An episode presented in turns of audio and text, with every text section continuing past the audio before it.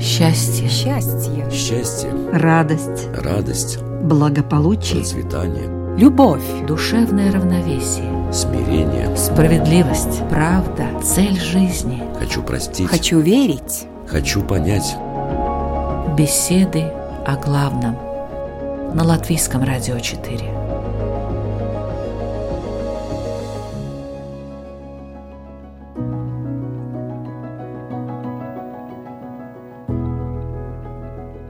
Здравствуйте, уважаемые радиослушатели! В эфире беседа о главном. Оператор компьютерного монтажа Ингрида Бедела, музыкальный редактор Кристина Золотаренко. В студию микрофона Людмила Вавинска.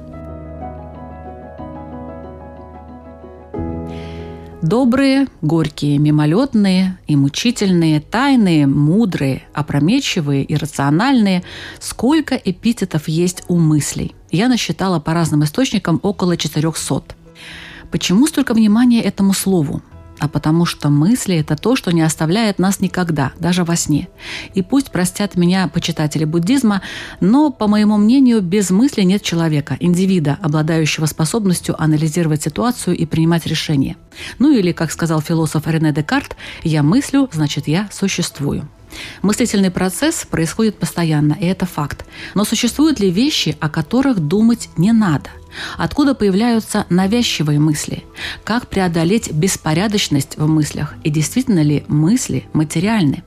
Говорим об этом сегодня в программе «Беседы о главном» с православным священником Валентином Васильевым. Добрый Здравствуйте, день. дорогие радиослушатели. И раввином Исраилем Айзеншарфом. Добрый, Добрый день. день. О чем же не надо думать? Такова тема, и мы начинаем ее обсуждение.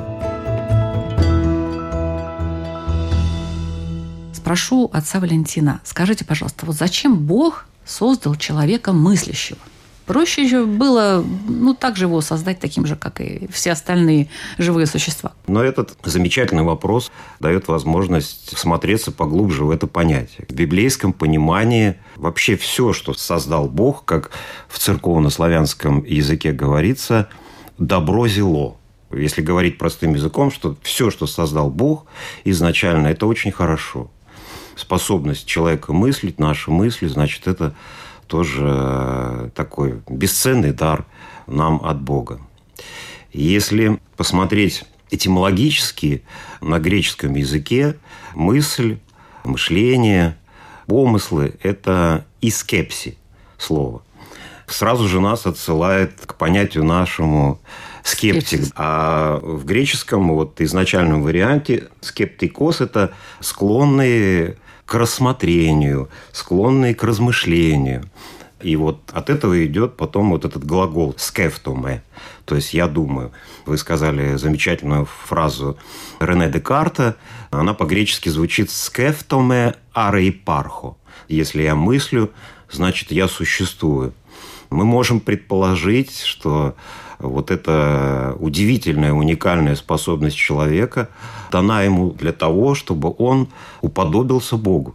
Потому что человек создан, как мы в Библии читаем, по образу и подобию Божию. В книге «Бытия» «И сотворил Бог человека по образу своему, по образу Божию сотворил его.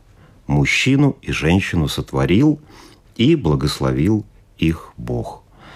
Господь творит человека, и христианская традиция противоположна тому, как Бог невидимый, непознаваемый до конца, вездесущий, смиряет себя и становится человеком. Рождается Бога человека, Иисус Христос. Вот весь мир недавно праздновал праздник Рождества Христова. То есть христианское понятие Бог снисходит к человеку. Для чего? Даже это понятие богословское, оно называется кинозис. От глагола также греческого ну, вот себя уничижаю, как бы делаю меньшим, смиряю, снисхожу от своих этих безграничных способностей к этому земному миру. Цель христианской жизни – обожиться. Будьте совершенны, как и Отец ваш совершенен есть э, в Евангелии мы читаем. То есть получается, что человек стремится к Богу, и для этого ему дано мышление? Мы можем так предположить, что мышление – это та данность, та способность, можно сказать, творческая способность, которой наделен сам Бог, Творец, и он наделяет с такой же способностью и человека. И у человека есть свободная воля, когда он может вот эти мысли направить туда, чтобы совершенствоваться и обожиться, и в какой-то степени стать Богом. Даже так. Поскольку иудаизм – это все-таки оригинальный вариант, без перевода на греческий, я прошу прощения, то в иудаизме речь идет о том, что Бог, когда сотворил человека, как бы мы ни понимали эту историю прямо или аллегорически, использован глагол «создал из ничего», «создал принципиально новое». Эти глаголы использованы только три раза. Один раз, когда создал Вселенную, из ничего нечто. Второй раз, когда создал живое из неживого – то есть не было аналогов. И третий раз, когда создал человека. Поэтому вот этот глагол использован. И по этому поводу единственный раз в Таре, когда перечисляются творения, не сказано, что это хорошо. Вот если прочитать внимательно первую главу, то по поводу света, по поводу живого, по поводу животных, растений и так далее, хорошо, хорошо, и даже один раз хорошо очень. Но очень... А когда очень хорошо было сказано? Это второй день творения, и по этому поводу говорится, что в этот день была сотворена возможность разделения души и тела, то есть смерти. И поэтому есть такое предположение, что не надо, чтобы было очень хорошо. Пусть будет просто хорошо. Потому что иногда очень за счет хорошего. Лучшее за счет хорошего, это мы знаем, к чему ведет эта дорога. И по поводу человека сказано, что он создан как партнер Бога младший партнер Бога. И поэтому он мыслит. И поэтому он мыслит. Это его поднимает над природой. И на самом деле я соглашусь, что мысль – это условие свободы выбора. Потому что у животных свобода выбора ограничена по сравнению с человеком. А у человека она больше. И там, где мы видим мысль, слово, дело, то начинается с мысли. И таким образом еврейская традиция видит этот мир как мысль Бога о себе – и таким образом каждый из нас с еврейской точки зрения – это сын Бога и дочь Бога в том смысле, что Бог дает душу. Родители дают тело. И в этом смысле каждый из нас богоподобен, и это богоподобие нас обязывает. Хорошо, но вот вопрос. А у кого появляются мудрые мысли в таком случае? У всех же должны быть. Да. Мысли – это же не просто так. А мудрая мысль – это мысль, которая поднимается над конъюнктурой – над соображениями сиюминутной выгоды, продиктованной обстоятельствами места, времени, отношений, персоналей и так далее. То есть, выражаясь иначе, она стратегична по сравнению с э, мыслью тактической, необходимой, я не противопоставляю мир горний и мир дольний, и нужно и то, и другое для того, чтобы выполнить волю Бога на земле. И таким образом мысли нас делает суверенными способна сделать суверенными. И здесь мы переходим к следующему моменту, но это уже на ваше усмотрение, о санитарии интеллектуальной.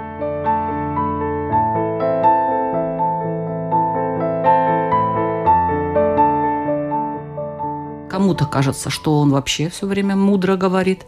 Кому-то кажется, что он вообще никогда не говорит. Он слушает других и думает, ой, какие они молодцы, как они мудро рассуждают. Ну вот у кого появляются мудрые мысли? У всех ли они появляются? Даем ли мы такой шанс нашим слушателям, что у них такие мысли есть? Отец Валентин. Но здесь уместно, наверное, вспомнить о том, что в храме Аполлона в Дельфах фраза какая самая главная была? «Познай самого себя». То есть вся мудрость была сосредоточена в этой фразе. И она как бы свою силу, свою актуальность не потеряла и сегодня. Есть ли шансы у наших радиослушателей? Да. Но я как бы себя тоже не выше ставлю радиослушателей и себя тоже спрашиваю, а есть ли у меня шансы когда-нибудь какую-то ну, мысль э, мудрую. не повторить, а мудрую? Да? Угу. И тогда я обращаюсь к этому. Чтобы эта мысль родилась, надо познавать самого себя. И если мы всмотримся в этот вопрос, то меньше всего, чего мы знаем, так это мы знаем самих себя. И, к сожалению, современный наш окружающий мир, в котором мы находимся, он более и более всего направлен на то, чтобы человек в себя не всматривался. Все сейчас технологии, искусственный интеллект и тому подобное. Мысли мудрые рождаются тогда, когда человек их своей волей, с помощью Божией правильно направляет. И процесс свой мышления у него идет в правильном направлении. А как это определить направление? Ну, к примеру, вот у нас одна из любимейших молитв у всех христиан есть, которая составлена оптинскими старцами. Это известный Оптинский монастырь в России. И такая молитва оптинских старцев. Я не буду сейчас всю ее повторять, но там каждый день мы молимся о том, чтобы во всех словах и делах моих, Господи, руководи моими мыслями и чувствами. Когда мы обращаемся к Всевышнему и просим Его о том, чтобы Он руководил и нашими делами, и нашими словами, и нашими мыслями, тогда есть шанс, что родятся мудрые мысли, когда мы к самому главному источнику будем направлять их. И эти мудрые мысли, это не значит, что это что-то совсем очень сильно оригинальное, как некоторые могут подумать. Ой, мудрые мысли, это значит, я должен что-то такое придумать особенное. Но нет, мудрые мысли вы можете даже и повторить те, которые были, может быть. Может, вы их даже не слышали, но они к вам пришли в какой-то момент. Прекрасная фраза того же Амвросия Оптинского. Там, где просто, там ангелов со сто. А где мудрено, там ни одного. Вот так он говорил. Поэтому Думайте, как проста. там, охотник и заяц. Думайте, думайте, думайте, кто прав, кто не прав. Мудрость – это дар Божий, и приходит он тогда, когда человек создает э, для него сосуд, возможность. И в этом смысле и Бог, и человек партнерствуют. В той мере, в какой мы способны подняться над своей природой, не отметая ее, в той мере мы можем рассчитывать на помощь Бога в постижения этого мира или помогая другим. Царь Шаламу, Соломон, он был самым мудрым из всех людей. Ему была дана высшая мудрость. Но она же у него и была отнята после того, как он позволил своим женам идолопоклонствовать во дворе Иерусалимского храма. И тут мы видим, что и мудрость, и ее отсутствие – это результат взаимодействия человека и Бога. Ну, может быть, тут да, если я соглашусь, конечно. согласитесь да, да, это в качестве, это в качестве подтверждения, да. Что нужно познать себя и, в общем-то, молиться Богу, чтобы эти мудрые мысли, они не оставляли, пришли и не оставляли вас. А почему у нас бывают довольно часто такие вот бестолковые, пустые мысли? Отошли от Бога? Перестали думать о Боге? Ну, можно предположить, что одна из причин – это просто элементарно наша лень. И всегда, когда человек действительно серьезно о чем-то хочет помыслить или о чем-то подумать, да, он должен приложить усилия. Можно сказать, это работа, которая не легче любой физической работы. Мы как люди, которые еще тем более живем, где пропагандируется комфорт, нега и изнеженность такая, и комфортабельность всего. Мы просто элементарно отвыкаем от этого и естественно, отходим тем самым от Бога, и начинается то, что мы можем каждый себя спросить, а где же вертятся мои мысли? И если мы проследим за весь день, где эти мысли были, то это в большинстве случаев страшный и ужасный хаос получается. Поэтому есть опыт определенный, духовный о том, как с этим справляться.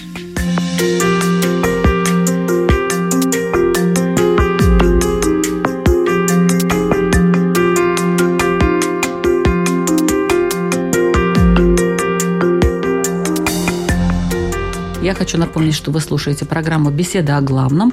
Сегодня мы обсуждаем тему «О чем не надо думать». Мы до нее уже сейчас дойдем во второй части программы. А в разговоре участвуют Равин Исраиль Азеншарф и православный священник Валентин Васильев.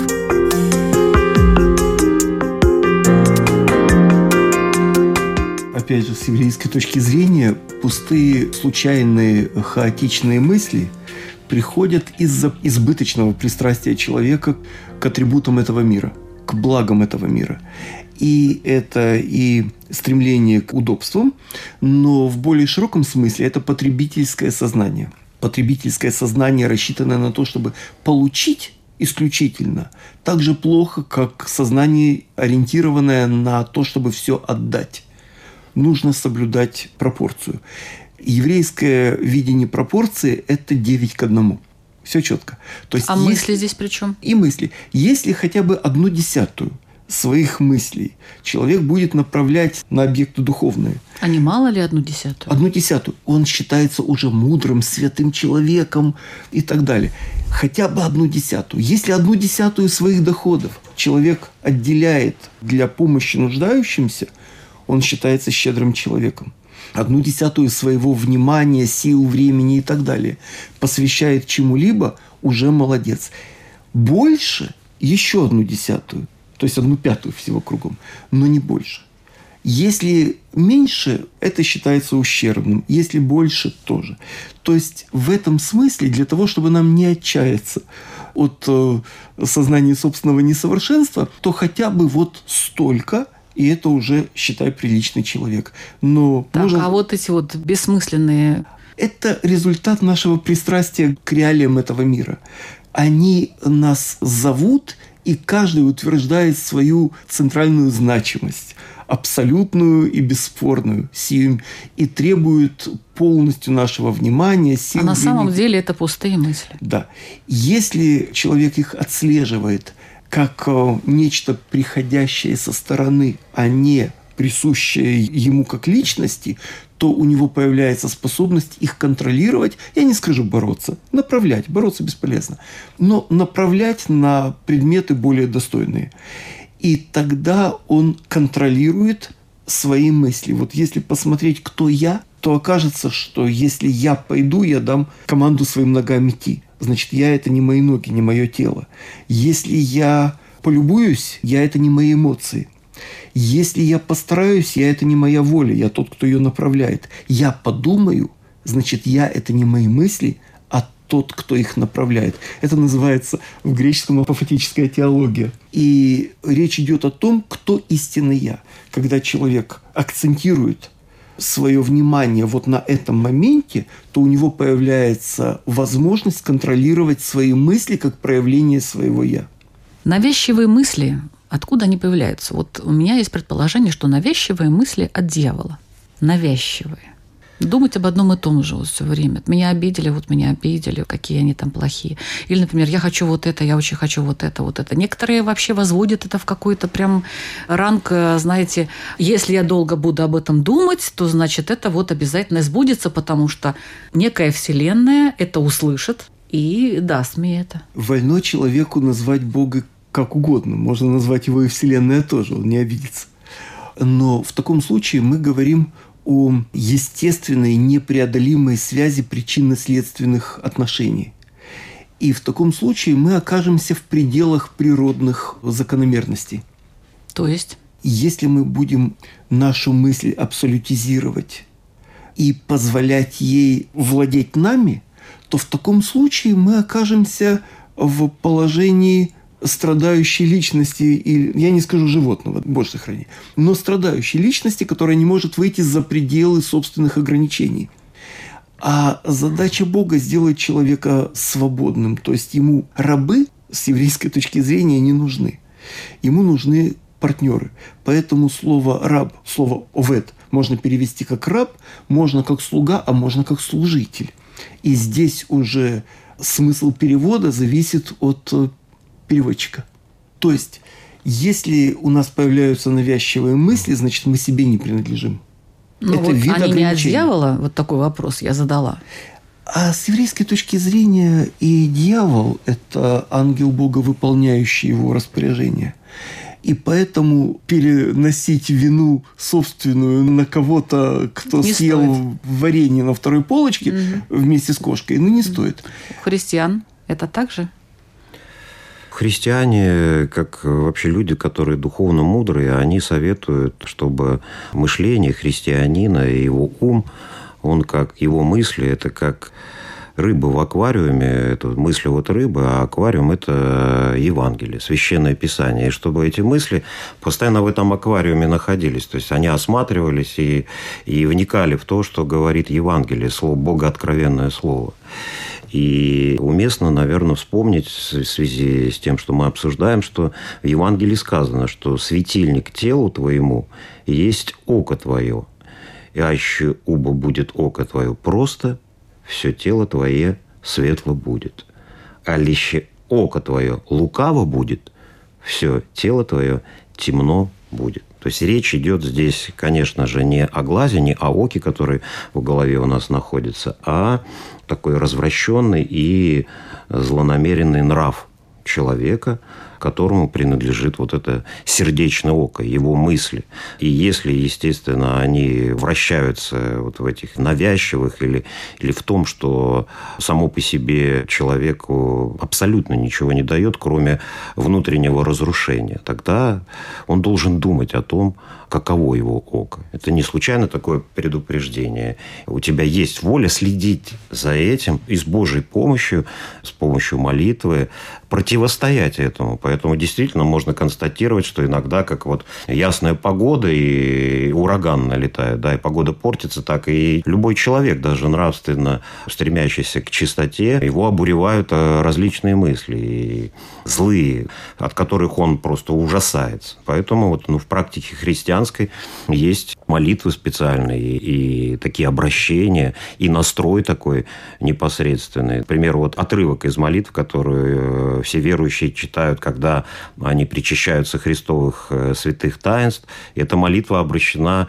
Божьей Матери, Пресвятой Богородице. И вот она так звучит, что «Милостивого Бога, любо благоутробная Мать, помилуй мя, и дашь мне умиление и сокрушение в сердце моем, и смирение в мыслях моих, и воззвание в пленениях помышлений моих». То есть это то, с чем сталкивается любой человек. И христианин даже в большей степени, когда он хочет стать на путь очищения, вот этого катарсиса, как древние говорили, он будет сталкиваться, вот как вы говорите, с этим проявлением злым. Почему обязательно злым? Ну, злое оно, потому что навязчивое. Оно, оно навязчивое, оно не созидательное. В моем понимании зло – это то, что не ведет тебя к какому-то созиданию, творчеству и только разрушает тебя внутренне и духовно, и телесно. В этом контексте. Какие мысли от себя следует отгонять? Те, которые подрывают веру в себя, веру в Бога, веру в людей, их следует отгонять, потому что они разрушают ресурс, они разрушают потенциал, и человек становится слабее, чем мог бы быть.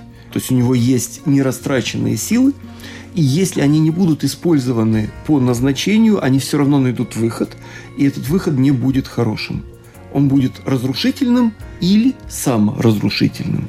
Поэтому мысли об этой слабости нужно отгонять. И мне очень понравился пример с рыбкой и аквариумом. Спасибо. Так вот, напомнила эпизод, когда Бог, обращаясь к Аврааму, первому человеку, который сделал идею одного единого Бога смыслом своей жизни, он его вывел из шатра. То есть вывел за предел естественных ограничений – и вот этот призыв выйти и посмотреть на то, что тебя ограничивает, это большая работа. Рыбка не способна увидеть аквариум снаружи. А задача общечеловеческая, которую евреи сформулировали, это постоянный аудит, ревизия, взгляд со стороны, переоценка ценностей себя и так далее – и оценивание с точки зрения высоких норм. Вот это желание выйти за пределы своих естественных биологических ограничений, я говорю без оценочных категорий хорошо-плохо. Просто нужно и это тоже. Оно позволяет человеку контролировать не только свои мысли, но и свою жизнь в большой степени. Подошли мы к вопросу, как преодолеть сумбурность в мыслях. Какие-то предложения есть, отец Валентин? Бог увидел, что человечество катится к такому уничтожению, что невозможно его спасти без божественного вмешательства. Он посылает Сына Своего Единородного. И тот э, является светом разума. Но человек не хочет это принять. Он думает, что он просветит свой разум без Бога. А без Бога это невозможно. Ну, то есть сумбурность можно каким-то образом преодолеть с помощью молитв? С Божьей помощью. Божьей Только помощью. с Божьей помощью, да. Но и сумбурность сумбурности рознь, согласитесь. Какие есть варианты, А уважаемый Равин? Отгонять мысли – занятие бесполезное. Неблагодарно и не получится просто. Нужно вместо того, чтобы отгонять сумбурные мысли, лучше сосредоточиться на чем-то хорошем, положительном, разумном и так далее. А это могут быть отношения с близкими, это может быть книга Тора, это может быть просто красивый пейзаж за окном. Кому как легче, кому открыть книгу, кому полюбоваться, кому просто сделать хорошую чашку крепкого чая и привести мысли в порядок, сосредоточившись на чем-то простом, хорошем, надежном, привычном, разумном и добром. Вот То есть они сами по себе придут в порядок, если сосредоточиться вот на простом, хорошем, добром. Да, так? В принципе, идея примерно такая же. Только на Христе или просто на пейзаже. С еврейской точки зрения Бог говорит с нами языком красоты в природе, и этот язык не менее выразителен, если не более. Музыка, поэзия, литература э, – это просто в дополнение ко всему к этому всегда является надежным психотерапевтом. Кстати, современная психология, вот даже сейчас есть люди, которые получают образование как музыкальная терапия. То есть те, кто слушает музыку, гармонию, кто сам ее исполняет, он тем самым сосредотачивается вот на этой гармонии, на красоте, на музыке сфер и отходит от того, что его тревожит в плане мысли.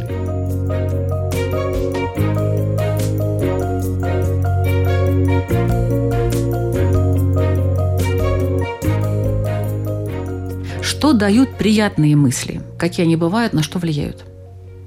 От человека зависит, что ему приятно. Если мы говорим о приятных положительных мыслях, они усиливают потенциал человека, они организуют его личность, и в результате меняется его жизнь к лучшему. К чему приводят печальные мысли?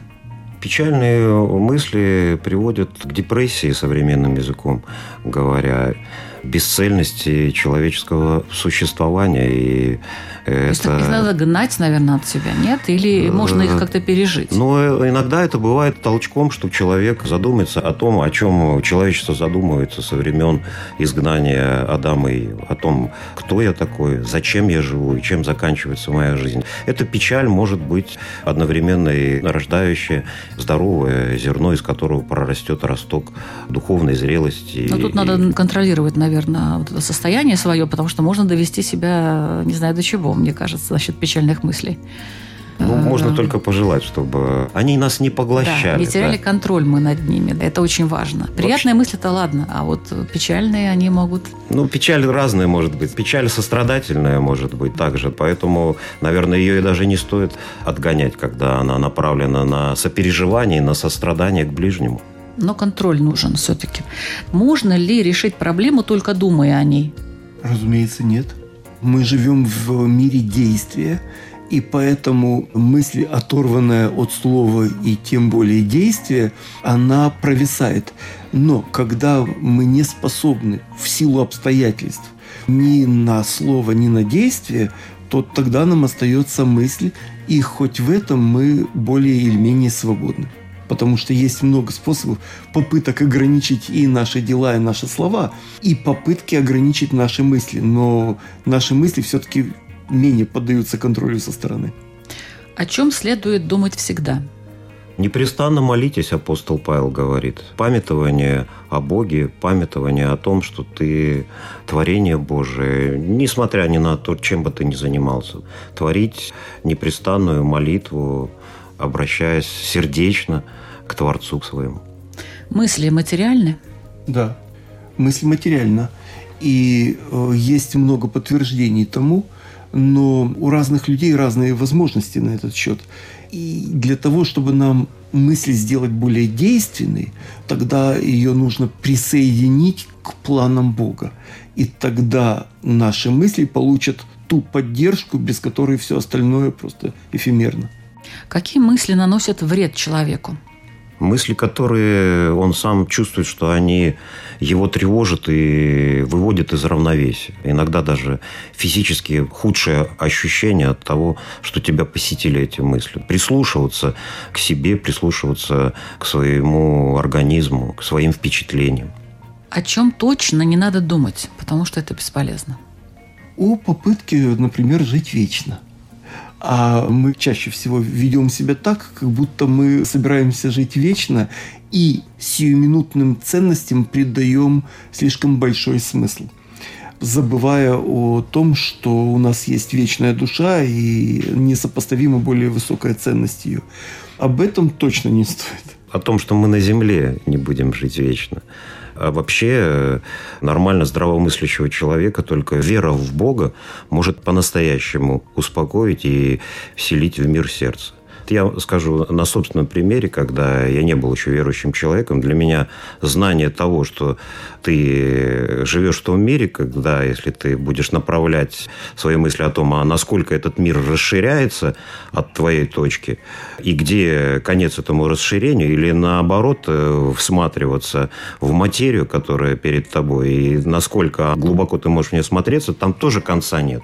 И когда ты этих концов не видишь ни с одной стороны, ни с другой, такое сумасшествие приближается. И поэтому когда ты знаешь о том, что все в надежных руках, тогда и, и мир в сердце в твое вселяется. Это для меня кажется важным.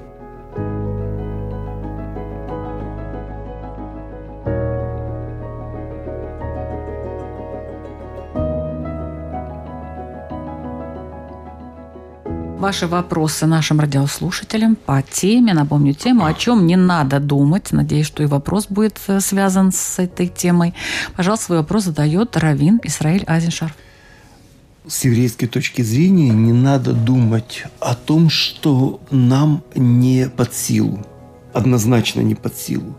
И поэтому э, размышлять о том, как быть генералом Вселенной или все богатства подгрести под себя, это пустая трата сил и времени. Вот об этом не стоит думать. А для того, чтобы не думать о том, что пусто, лучше думать о том, что действительно обладает постоянной ценностью. Это добрые отношения с Богом, со своей душой, с собой, со своими близкими, с природой, живой, неживой, и быть примером доброго отношения. Вопрос такой, о чем хорошем мне стоит думать, чтобы стать лучше и сделать лучше этот мир через своих близких и все меня окружающее. Спасибо. Свой вопрос задает православный священник Валентин Васильев.